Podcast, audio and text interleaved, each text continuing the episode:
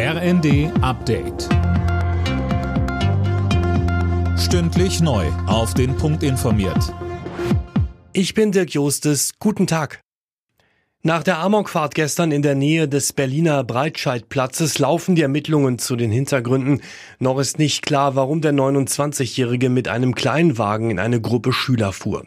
Finn Riebesell. Berlins Innensenatorin Spranger sagte, alles deute darauf hin, dass der Täter psychisch beeinträchtigt sei. Experten zufolge gibt es bisher keine Hinweise auf eine terroristische Tat. Unterdessen ist jetzt die genaue Anzahl der Verletzten klar. 29 Menschen sind gestern verletzt worden. Das teilte die Polizei mit. Darunter auch viele Schüler. Die Lehrerin einer Abschlussklasse aus Hessen war bei der Tat gestern getötet worden.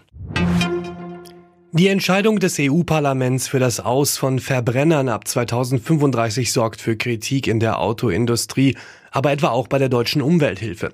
Für VDA-Präsidentin Müller kommt das Ganze zu früh. Es gebe keine ausreichende E-Auto-Ladeinfrastruktur. DUH-Chef Resch sagt dagegen, 2035 ist viel zu spät. Viele Urlauber, zu wenig Personal. Die Auswirkungen der Pandemie sind in der Reisebranche weiterhin deutlich zu spüren. Jetzt müssen die Lufthansa und die Tochter-Airline Eurowings kommenden Monat etwa 1000 Flüge streichen.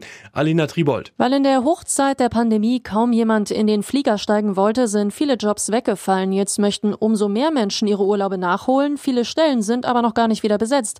Die Infrastruktur ist noch nicht wiederhergestellt, sagt die Lufthansa, bei den Airlines selbst, aber auch zum Beispiel bei den Sicherheits Sicherheitskontrollen oder der Flugsicherung. Wer eine Reise gebucht hat, soll entsprechend früher kommen und die Online-Check-ins nutzen. Polens Präsident Duda kritisiert die Telefonate von Kanzler Scholz und Frankreichs Präsident Macron mit dem russischen Präsidenten Putin scharf.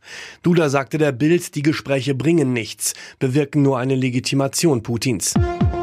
Alle Nachrichten auf rnd.de